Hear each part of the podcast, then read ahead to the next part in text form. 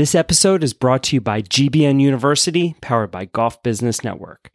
GBNU is where PGA professionals come to improve their skills, build their careers, and increase their impact. Go to golfbusinessnetwork.com slash GBN University for more info.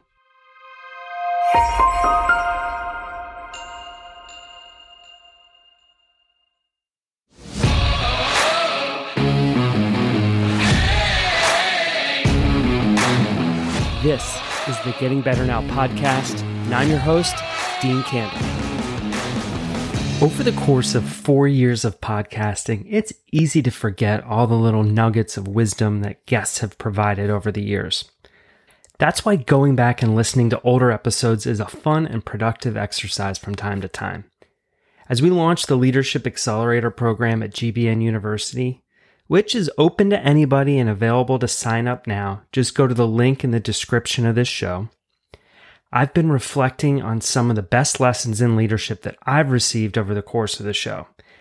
That's why I had to go back and re release a conversation I had on the Golf Professional Growth Project podcast in the summer of 2020.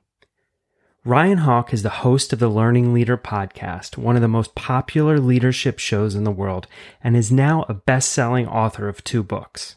Welcome to Management and the Pursuit of Excellence. I've been a fan of Ryan's for a long time and was humbled that he took the time to sit down for a conversation with me. It was such a pleasure to have the chance for a long form conversation to ask questions and get more insights into his experience and knowledge.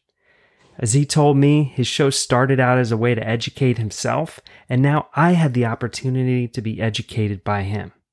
You'll hear him discuss the importance of leadership, how to actually interview candidates to help ensure success, and the power of his morning routine.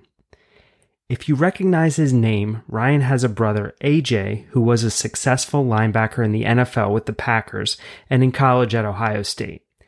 Ryan chased his football dream after playing quarterback in college for Ohio University with a stint in the Arena Football League, eventually packing it in to start his career in corporate America. Now he's a successful podcaster, speaker, author, and leadership trainer doing what he loves every day. Even if you caught this conversation the first time, I encourage you to give this another listen. I promise you'll walk away with something new. Here's my conversation with Ryan Hawk. I hope you enjoy it.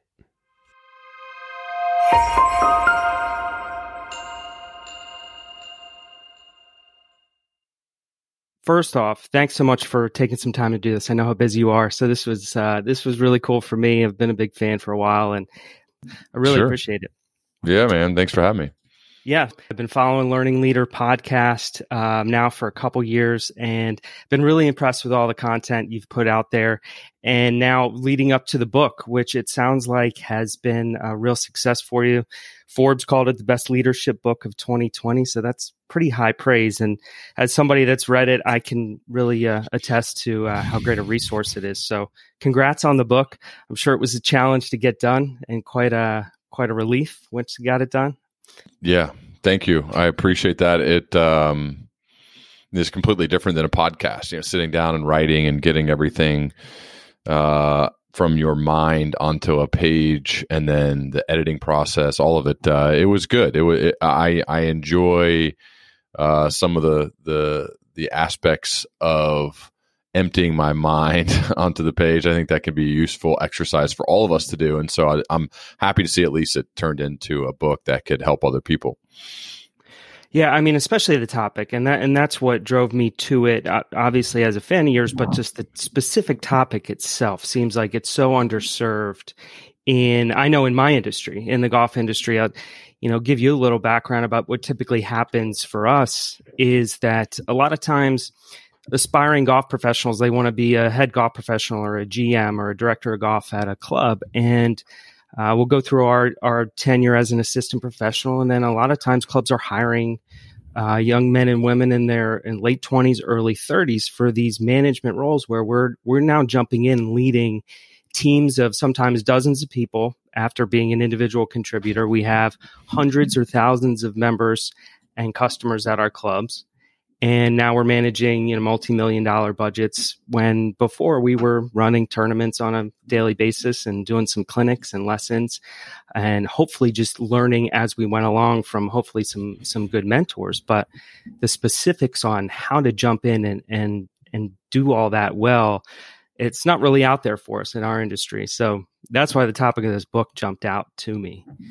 Good. I wouldn't have i wouldn't have necessarily thought that. Uh I, am a big fan of golf. I actually watch a lot of golf. I'm happy it's back, um, and I play a few times a year, but desperately need uh, some help to hit the ball straighter. But uh, yeah, no, that's why when you when you reached out, I was I was very curious. Thought maybe I could uh, somehow get better. But golf, like a lot of things, you uh, i'm not going to get better talking about it i'm going to get better getting the reps and getting on the range and and getting my distances down and and figuring out why the club face is open when i'm making contact with the ball even though it doesn't feel like it should be or whatever uh, yeah that that that to me uh, is what I was initially curious about. So it, it is interesting that that your kind of world and mine uh, collide here, which I, I I was excited to talk about. Well, for those of us that grew up playing golf and didn't grow up playing football, this was we love how golf's this great equalizer against Ugh. these against these athletes that are you know bigger and faster than me.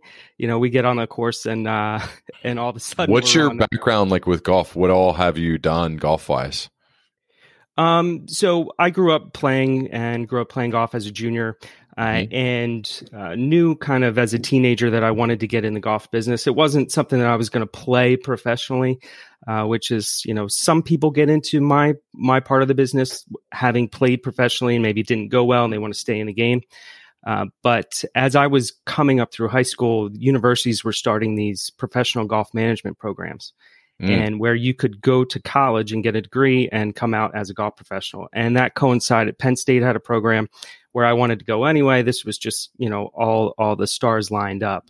So where I wanted to go, they had this program. And so at that point then you go through the program, you graduate, you're doing internships during during college and then you just get out and and jump in at a club and try to work your way up through the ranks. But um, but from a playing standpoint, you know, we play professionally locally, you know, against each other.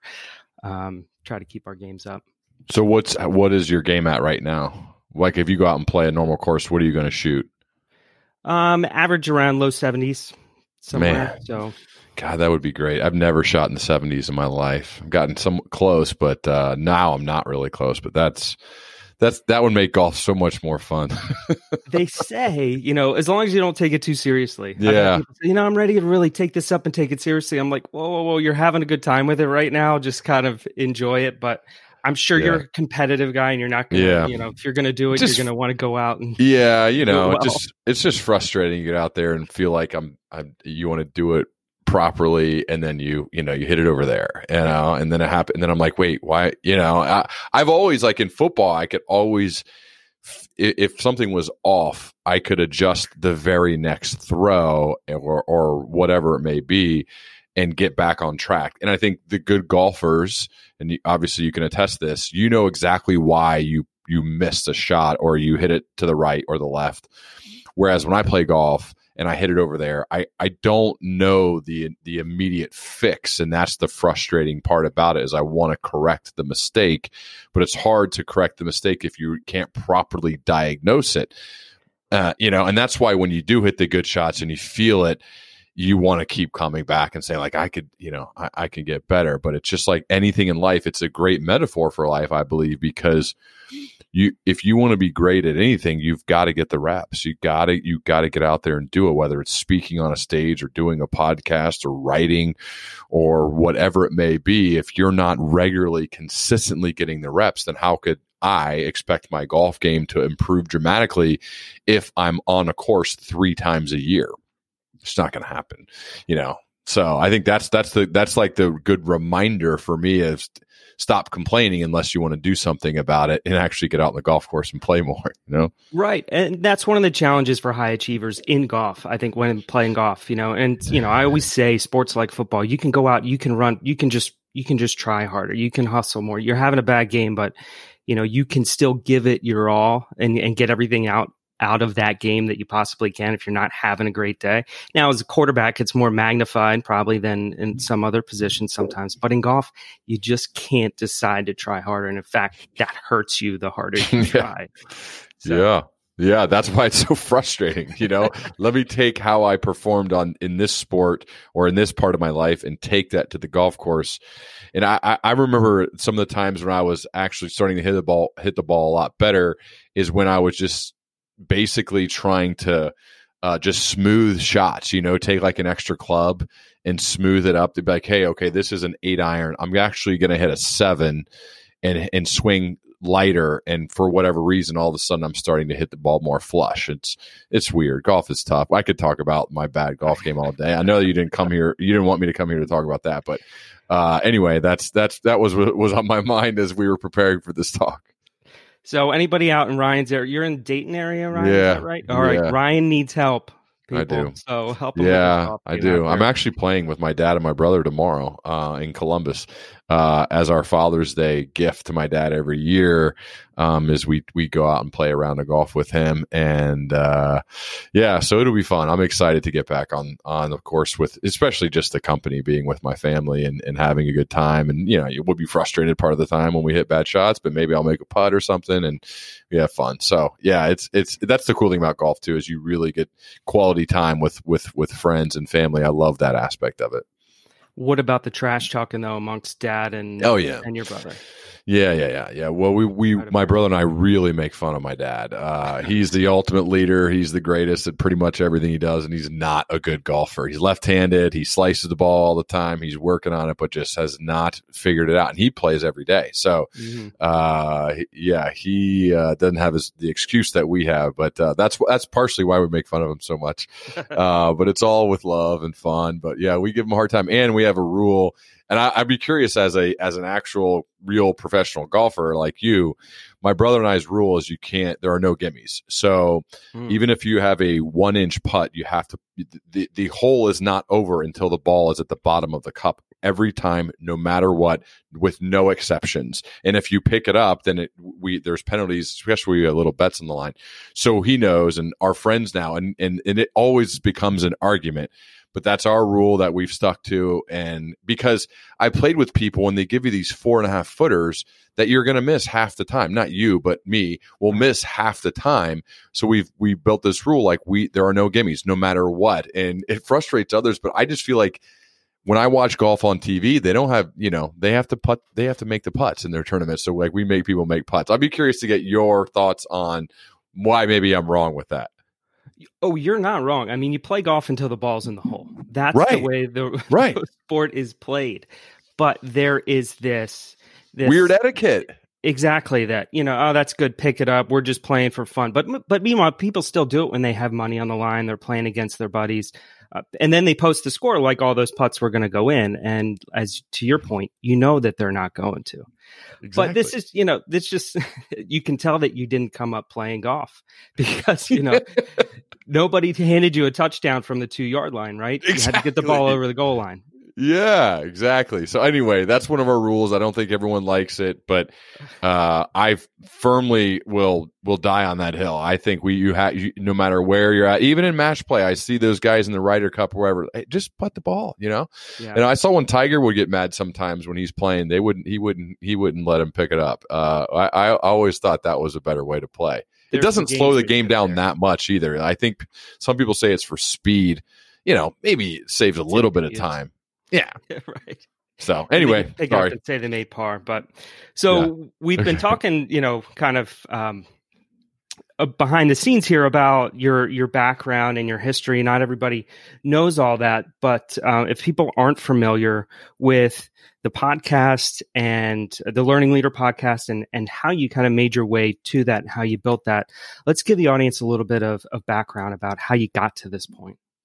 Sure. So uh, my podcast is called The Learning Leader Show. I've been doing it for more than five years, 375 plus episodes, or will be here sh- shortly. Um, uh, I started it. So I got, I was working at a company called LexisNexis as a sales leader, uh, as in a director role. I just finished getting my MBA. It took me six years. I was doing it one class, one semester at a time.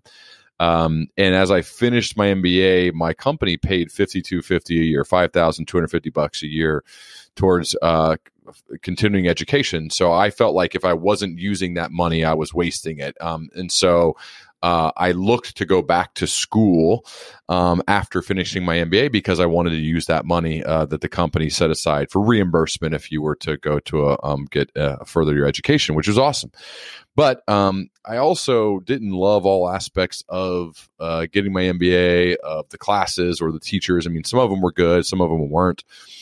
And at the same time, I was a really big podcast listener uh, to shows, people like Joe Rogan, Brian Koppelman, Terry Gross on Fresh Air. And so I, I, I listened to these shows.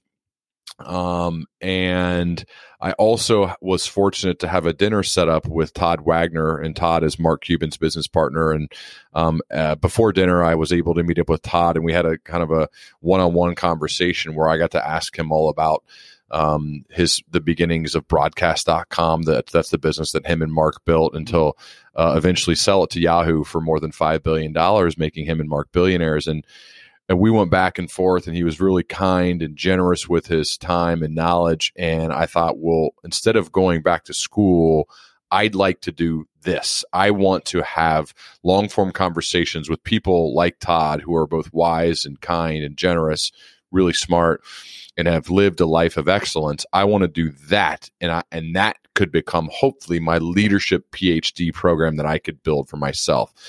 And if I record those conversations, the the positives that could come from that are one, it would build some sort of platform which then could give me the opportunity to speak with other people like Todd because they, they may be more apt to do it if there's an actual official platform built. And two, others could also listen and learn along with me. And the, the thought of being able to help others as I was progressing, as I was growing, as I was learning was very attractive to me. And and and the name learning leader comes from the fact that my favorite leaders that I've ever been around that I've had the good fortune to either play for as a player or work for or work alongside. They were the types who were always striving to to to grow, to improve, to learn, to get better. Their heads were in their books. They're taking notes. Whenever they would open up a, a meeting, they would share some story from an article or a book they had read. They were learning leaders, and so uh, that's why it got the name and you know, I started as just something on the side for fun as a way to learn and and and uh, you never know what's going to happen when you decide to start publishing your work though. And in this case, it it, it caught on and um, you know really hit the top of the charts in iTunes back when when when uh, I started and and and that just kept the the snowball building until eventually uh, almost three years ago I was you know the the idea to do this full time as as a as my business um, was brought to me by my friend Doug Meyer, who's a big supporter and now business partner of mine. Uh, I left corporate America to do this full time. Uh, it'll be three years in November, and so that's uh, that's that's the somewhat long version of the story. It could be much longer, but I try to scale it down for you. No worries at all. So if you ha- now you're you're approaching 400 episodes. You just said going to be 375 mm-hmm. soon. Yep. If you had, you've probably done this, so I don't think I'm throwing for a loop, you for a loop. But if you had to scale down now the definitive skills of a great leader, if if you were teaching this to school age children, here's what I, I've learned are the the major skills you need in order to to be successful as a leader. What would those drill down to? Yeah, um, and I don't know how this would play with a younger person because I'm thinking of my younger self, and I don't know what I would think. But but if I had to use just two words, um, even though there really are probably 20, but if I had to use two words, they would be first would be very thoughtful people. Um, so the, the, the excellent leaders who are sustaining excellence, the high achievers, um, the productive achievers are the ones who are regularly taking a step back to analyze themselves, the world around them, as well as educate themselves. They're learners, right? They're thoughtful people. So they're, they're, they have the ability to pause, reflect, analyze what I've done, what's worked, what hasn't, what should I keep doing. And that has helped them continue to perform at levels like this where they're increasing their performance on a daily basis and two they're very intentional with their actions so thoughtfulness and intentionality are really the twin pistons of growth as i've written about and i think that that's what i would say uh, are the commonalities meaning that the people who act with intentionality don't just wander haphazardly through life. They have intention with what they're doing every day. They said yes right, Dean, to do this podcast with you for a specific reason because I was excited to share my message with someone who wrote me uh, a compelling cold email, and I, I wanted to be a part of it. I wanted to help, and also part of this is I vividly remember, and this is still happening for me, people who have given their time to me to be on my show, especially near the beginning of it. And when I try to come up with some way to pay them back. And all that those people would tell me was just do it for somebody else. Just, just pay it forward and so i try to live that way as well but that's with great intention. And so there's there's always thought and there's always intention with everything we're going to do right? We're playing golf tomorrow with my dad as our way to celebrate father's day right? To to, to spend time together because we love each other and we love being together. Well we have to act with intention. Get it on the calendar get the tee time set. We're playing at this course in columbus right? So all of those things I, i've i've learned from those leaders and tried to implement into my life so that I'm actually walking the talk like doing what i'm what i'm learning and not just writing it down in a book or putting it on a website but but trying to experiment and learn from the people that i've i've been had the good fortune to talk to over the years. Well you consistently ask everybody this this question initially in each episode and anybody that listens is going to hear this about asking this leader you know what what um, traits they they believe are necessary to sustain excellence over time. And I know, obviously, as you just pointed out, uh, a lot of that, I guess, has been drilled down to being thoughtful and yep. intentional. Mm-hmm. What's what are ones that stand out though? Answers that you got that specifically you just you implemented right away that that stand out to you from some of the great leaders you've interviewed. Um, I, the the one that I think of uh, that, that immediately pops to my mind is when I talked to Kat Cole, episode seventy eight. It's been years now since I talked to Kat, and I don't know if you've listened to that one, but it if if you haven't, it's you'll you'll like it. But um, sh- the way that she described it, that I try to think about for myself and for others, is that the productive achievers. Uh, like think of this scale that's equally weighted, and on one side of the scale, these leaders are confident and courageous. So they believe in themselves, they believe in their ability. That confidence has been built up by uh, momentum created from success to success. I've won the game or I prepared properly and then I went out and did well. They're courageous. They, they have courage to stand up for what they believe in, even if it's not the popular thing, right? So this combination of confidence and courage on one side, but then equally balanced out is they are very curious and they are humble, realizing I haven't got it all figured out. I still need to learn and grow and develop and I'm going to I'm going to follow my intellectual curiosity with great rigor. Uh, also, they have a humility about them meaning I need your help.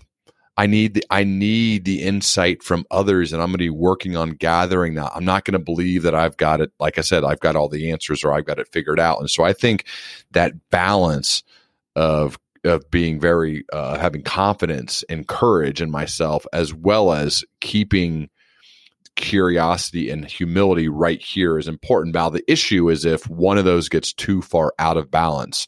If you're just the confident courageous person you may you may be the metaphorical bull in a china shop just ramming yourself through everything knocking everything down in your path. Likewise if you're just curious and humble you may be the person sitting in the corner just taking notes all day, never taking action. And so that's why it's important that this is an equally balanced way to approach your your life, your job as a leader. And doing so uh, can be very beneficial. And I learned that from Kat years ago, and I still still think about it uh, to this day. I think, as I've heard you mention that before, that's when I think of those, you know, equal sides of that scale. It to me, it stands out that as you work your way up the ladder, whatever job it may be, and that confidence and that courage is really, really important to to give you that belief that you can make it and that you need to to keep performing at a high level. But if you don't then develop that curiosity, that humility when you get to these leadership positions, you're bound to fail, I think, and not not sustain excellence over time. Do you feel like you you've seen that, or maybe that was partially Ryan Hawk as he worked his way up the ladder? What's that? What's that? That you were more heavily weighted on on confidence and courage as you kind of tried to achieve your goals in the in the corporate world and maybe didn't have all that curiosity and humility as you at, at, the same time and had to develop that that other part curiosity and humility when you got to a leadership position had to develop the second part of that yeah. equation yeah I would I would say for sure if anything especially coming off the football field uh, there was an abundance of confidence borderline arrogance um, as a quarterback. In a, in a way, it's it's not the worst trait or quality to have. If you look at some of the most successful quarterbacks in the NFL, particularly Tom Brady and Aaron Rodgers, Patrick Mahomes, these guys believe that they can fit the ball anywhere. They have this overwhelming belief in themselves that they will be able to move the ball down the field and, and, and win. Um, and so I, I, that's how I felt. I mean, I, I felt like when I went out in the field, my preparation was going to lead me to be invincible. Um, and so you take some of that the business world. It's not always not always good. I mean, it, it, it it's it's that overconfidence, borderline arrogance could be a problem. Um, yes, as I matured and became uh, just more grown up and less immature in the business world, that's when um, I started really getting into books and learning. And one book would lead to the next, to the next, to the next. And then I would see other leaders who I thought were really good. And I would ask them what they're doing. And, and they're all well read people. And then I would also see bad leaders, which we all know some of those are a bad boss and you would look at what they do and they're never reading because they've already got it all figured out. They already have all the answers. They already know everything. They've got it. And so I thought like I don't want to be like that guy and I do want to be like her. So I'm I'm I'm following in like those footsteps of the one who was the well-read, curious, humble leader versus the overconfident, arrogant, I've got it all figured out, you know, no problems here type of a leader. And so I, I that that was just a, a process to learn and that took took years. Still, it's still in process. Right. You know? It always yeah. will be, right? Yeah how do you respond to somebody that that either tells you or gives you the sense that they feel like leadership or becoming a better leader is just kind of a nice to have or something that uh, they'll get to eventually. I, it, there's a sense, I think, uh, out there that leadership and becoming a better leader is kind of either boring or I don't have time for it. How do you respond to those people? Well, I think it's it, has been labeled as a soft skill um, you know, I, I just try to relabel it as an essential skill. Um, and I also would, if it's somebody like that, um, I, I d- depending on how much I, I care to change their mind, uh, I may just let them go and figure it out. But if I if I if I there's a good reason to change their mind, I, I would probably cite um, some other companies or other groups who really value uh, time and place emphasis on development of people as leaders and show how maybe that helps the bottom line. If that's something that that particular person is really interested in like if they say oh you don't have we don't have time for that. We've got to hit the number or we have revenue metrics or targets that we must achieve.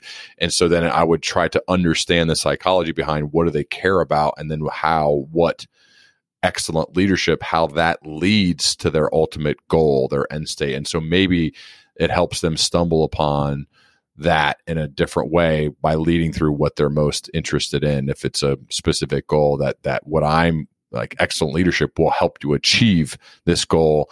Um, I will tie that those things together as opposed to just lecturing them or, or preaching to them about why leadership's so important. I think that's one of the challenges in our industry. We, uh, a lot of us, uh, and a lot of the audience, they're they're working at private golf clubs where the focus is on the membership and and customer service and and serving their members and uh, and it's easy for leaders to get bogged down by that and lose track or lose sight of the fact that the people that they're working with are really what makes all that happen and that the better that they lead those people the better the result is going to be for the members at the club and and the bottom line at the club the leaders at the club that are looking for us to to drive the results.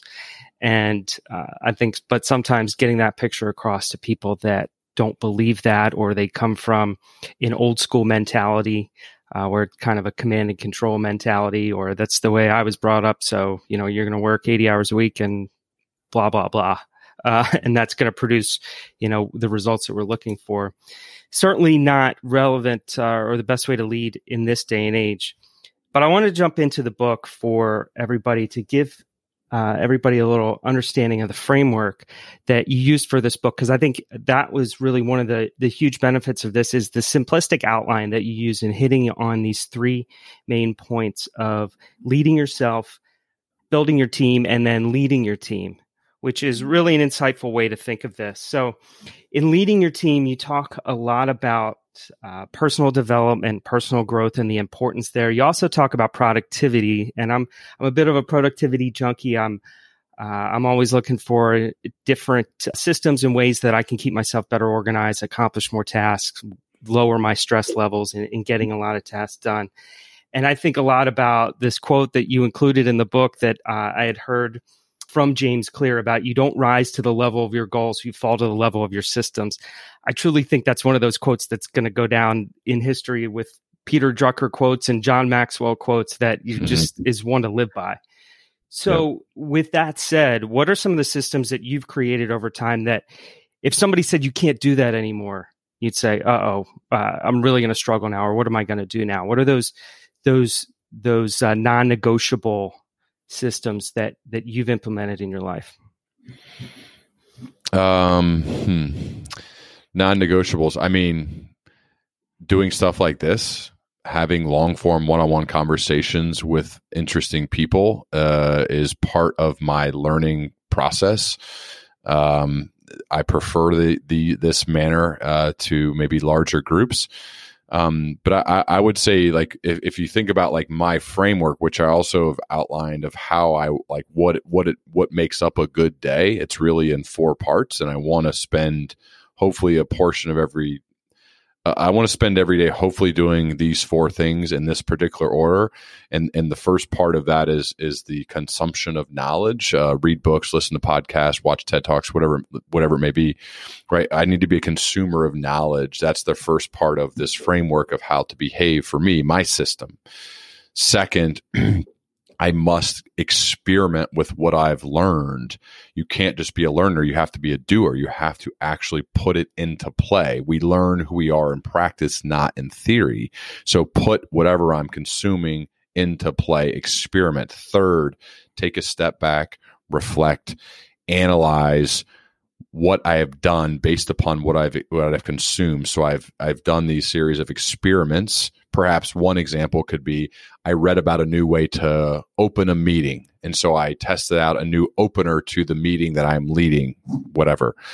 And I and I'm going to bring somebody with me to watch and observe and perhaps coach me. And so part of that reflection is okay, I read about this way to open a meeting. I'm experimenting with it during my next meeting. I brought a coach with me to help me reflect on that so I can I can do a, a real time after action review to say yes, keep doing that or no, didn't work. Let's let's move on to the next experiment. And then the fourth the fourth stage of that, something that I'm doing now and and and, and doing uh, quite frequently is teach.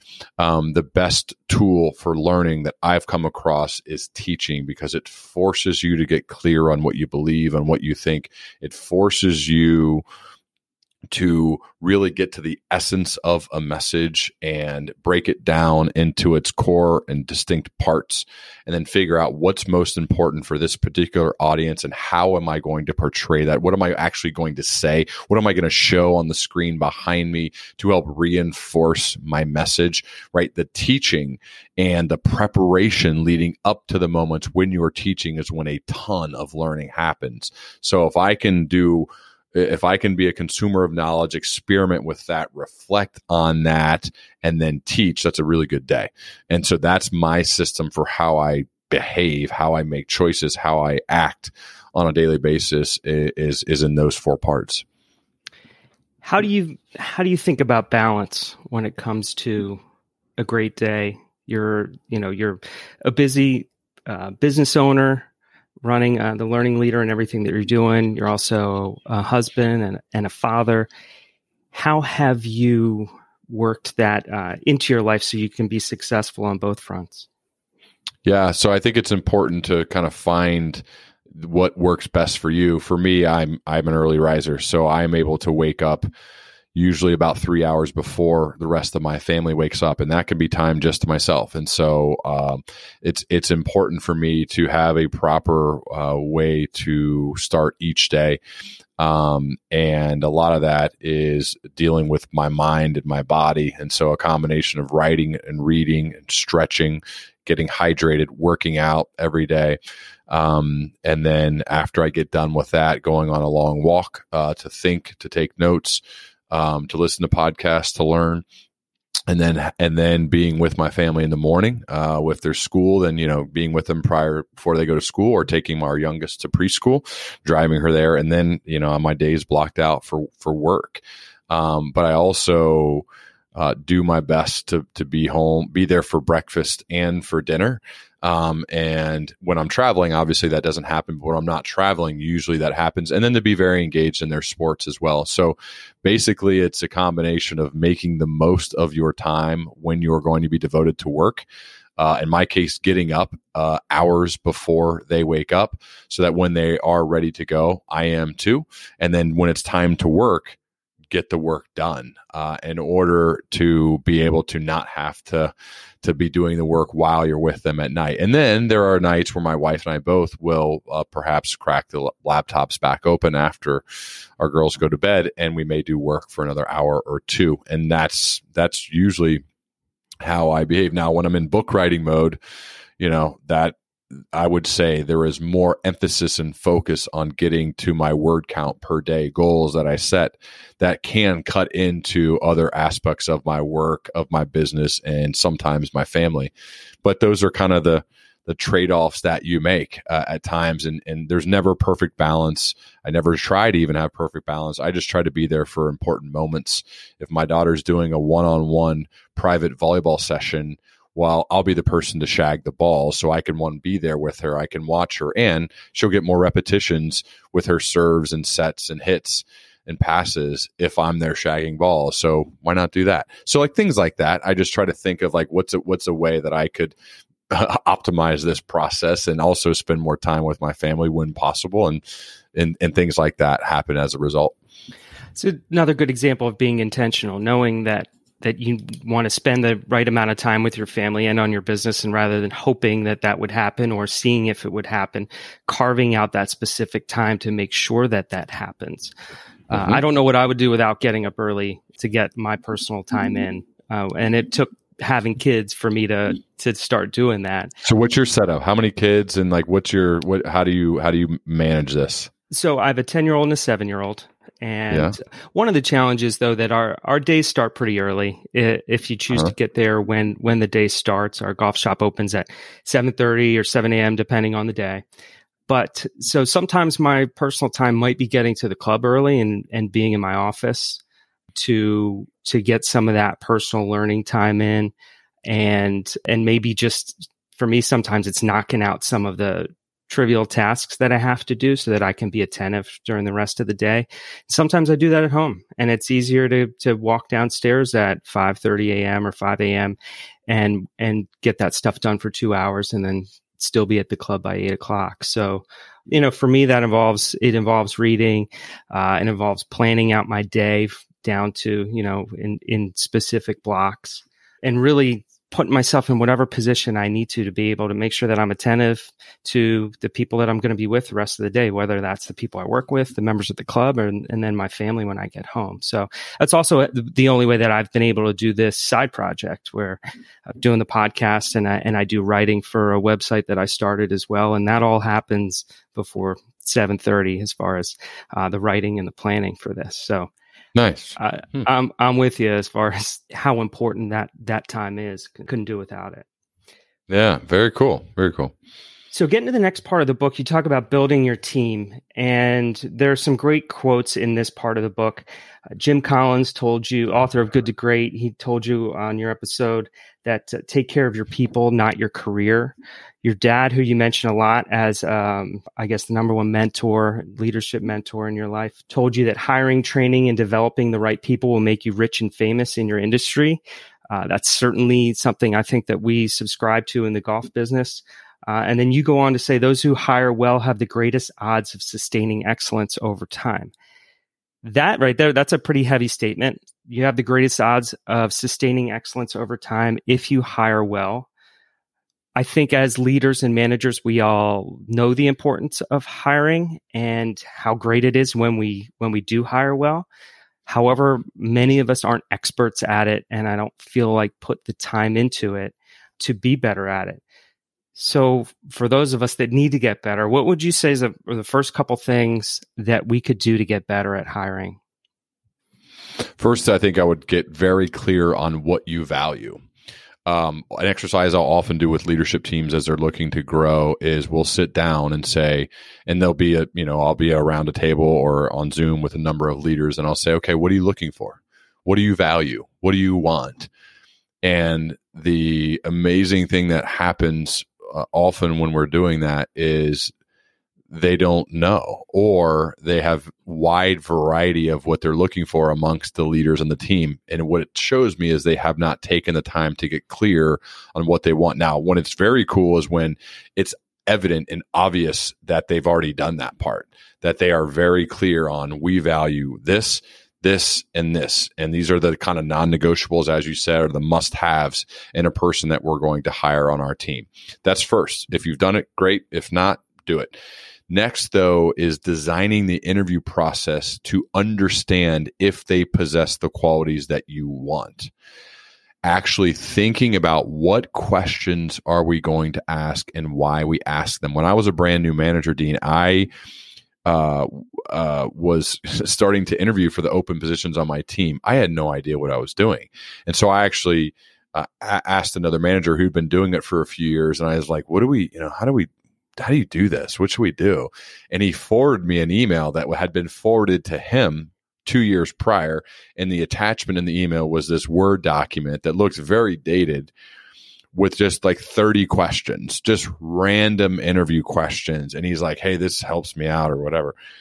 And so I just started asking those questions, and there was no rhyme or reason. There was no purpose. None of them really made sense. There was, I ask in random order, and then I'd get done, and they'd be like, "What do you think?" And I'd say, "Well, I think they're pretty good," you know, or I don't know, I'm not sure, or Nah, they're not that good and there was no process there was no purpose there was nothing behind it it was just a kind of a gut feel based on the person and I, I never identified what I cared about, what was valuable, what led to sustaining excellence in that particular role, and then how to identify that. And so, for me, it's the it's just really getting clear on what you value, on what you want, and then creating an interview process to determine if they exhibit those qualities. And then also obviously background checks and other aspects to check check with others to see if they've exhibited those in real life in previous jobs or interactions with people. That alone i mean there's more to it but that alone will put you past most people and the level of thought and intention that they have when it comes to who they're choosing to bring onto their teams yeah, and I think that's something that we miss in in the golf industry. I, I, I often think back to when I was interviewing for my current position, and they asked me a lot of questions about, you know, um, what's your playing background, what's your merchandising philosophy, what's your teaching philosophy, and now ten years into this position, there's a merchandiser, a full time merchandiser. We have a full time teacher. Uh, I play golf occasionally. Uh, I play a lot at the club, but those things that they asked me that seemed important at the time we have other people that are are heading up a lot of those uh, tournaments. Is another one. How do you how do you run events? Well a lot of the other staff leads the administration of the events but nobody asked me a question about my leadership philosophy or how I how I help motivate people or how I evaluate people, how I coach people when that's really what we do almost all day. so yeah. valuable insight though about defining of defining what we want and then creating those questions that are going to peel that out. And I would imagine during the interview process, trying to really dive into and not not letting people off the hook with simple general answers maybe to some of those questions. Well, I mean, as you know, as someone who interviews people, the the the gold usually comes from the follow-up questions. The first one gets the conversation started on whatever it is that you're talking about, but then being an active listener as the interviewer and then asking the follow-up based upon what that person says is where and, and, then maybe asking again and again to go deeper and maybe for examples or whatever it may be keep pushing the envelope a little bit further when it comes to to to getting more specific around. You could start high and broad at this this zoomed out view but then you you you zero in on specifics understanding if that person has like for me if i really care if someone has if they're thoughtful then they're then I'm going to ask questions that the, the, the, initial question may, may not even matter. It's going to be on well, I'm I'm determining how thoughtful they are about whatever topic we said, and so I want to hear their process to how they think. What do they how do they go about something? What's their how do they learn? What's something recent they've learned about? And then i'll keep pushing and pushing and pushing in regards to that to to identify if that person truly is a thoughtful person. And uh, it's not always comfortable it's not always fun um, it takes some work but uh, i found that to be beneficial in the long run right? Because you, you know you want to get those things right at the beginning. You, you mess up too many of those, it's costly. It could ruin your culture and your team. Uh, productivity will really decrease because you're always in this state of having to fire people and then hire people, and that that just takes a lot of time. Well, another question that I was not asked in an interview process that I think is really important, and you hit on this in the third part of the book in leading your team, uh, I was never asked how I communicate, how I communicate with uh, with coworkers, with my team. Uh, maybe asked about how I was going to communicate with the members of the club, but uh, internally, it's so important. And you write about how, as a new manager, this wasn't something um, that you really excelled at first, right off the bat, but that you got better at over time. So, what what was difficult for you in in in managing that communication and how do you address it to become a better communicator? Well, if you think about the the role of a leader in a business, so much of it is about communicating your message and your ideas effectively or not. So we have meetings as managers. Uh, we write a lot of email as managers. We, in order to do a good job, um, we have to collaborate with people usually from other parts of a business that maybe don't they don't report to us or they're not even affiliated us, but but having them as a collaborator can make my team stronger or set my people up for success in a better way. And so the ability to write effectively is critical and everybody, everybody should work on becoming a more effective writer, regardless. Um, and then getting up in front of your group and speaking um, the, this was pushed on me by my dad um, early, early on when he said, if, if you have the ability to get up in front of a group of people and effectively deliver a message, you will get far more credit than you even deserve. Uh, so it's a skill that can really propel your career and it'll make your team better if you can be vividly clear in your messaging on here's the goal, here's how we're going, and here is your specific role and task in helping us achieve that goal. And and so I I, I remember I did the, I did this gift for my dad when he turned sixty, where I asked like forty people to write me a note. Uh, and all the answer was why I love Keith Hawk and that that was the prompt and then you just tell me why you love him and a lot of people worked with them some of them didn't and a number of them mentioned the emails that my dad wrote as their leader. Think about that. Who would write about the, the emails and they'd say there's nothing quite like a Keith note, meaning the emails that my dad would send. And I thought, wow, like these actually impacted people in a way. Be, and I obviously I've seen him, I email with him constantly. Uh, just yesterday, he wrote me an amazing one. And I think so these, these kind of task or skills that maybe some people don't think are that important or they think are just kind of fine. They're, they they lump them in there with 50 other things. No, becoming an excellent writer and an excellent speaker force multipliers in your life and in your career. Focus on those things. And so communication, I mean, there's books obviously written just on this skill alone, but communication as a leader, it's critical. You know, that's why it's good that you're doing a podcast and you're writing, right? It's going to make you by, by the fact of forcing yourself in the situation to have these conversations, to write to get your thoughts out on the page will make you better in all other aspects of your job as a leader. And so if you care about that, I, I, I advise people to invest on working on those and developing those skills. I think it's easy for us to overlook that we're we're in front of people a lot. We get up in front of our membership for different reasons, usually not for that long. It might be a few minutes at a time, but still pro- projecting confidence and skill and ability there we do understand that people are looking to us to be stand up there as a leader uh, and be able to speak in front of people with with that air of confidence and certainly takes practice and if it was not for this i thought i was pretty good at that and I, I go back to my first interview that I tried to do or that I did for the podcast now a couple years ago. And I was so excited when it was over. I said, wow, I did it. I pulled it off. I felt like it went great and I downloaded the audio and I listened to it and I was mortified. I already knew I didn't really want to hear my voice on, on, the recording, but the number of ums and ahs and that I had in there, it must it took me five hours to edit all of them out. And but that's certainly helped me now as when I get up in front of our membership, and maybe it's as simple as as a, a hundred people in front of me wondering what the format for today's tournament is but I can do mm-hmm. that with a lot more skill and hopefully with some eloquence that I wasn't able to do before. I forced myself to to listen to some of these some of these recordings. So I'd encourage. awesome. So I'd encourage anybody to, even if you don't do a podcast, try to do it on recording and then play it back or put yourself on video. You you could be mortified just like I was. it's awesome. I love it. Well, Ryan, I just want to thank you for coming on and for the time. I, I really I respect what you said about coming on and, and doing this and paying it forward. And hopefully sometime I get a chance to pay it forward to to somebody out there that uh, that wants to do the same. And so I, that really means a lot to me.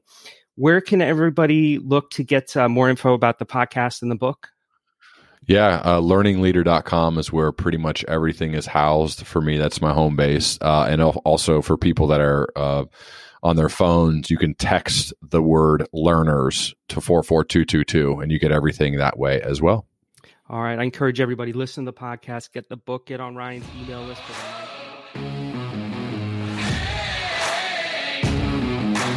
Thank you for listening to the Getting Better Now podcast. For more information, go to golfbusinessnetwork.com.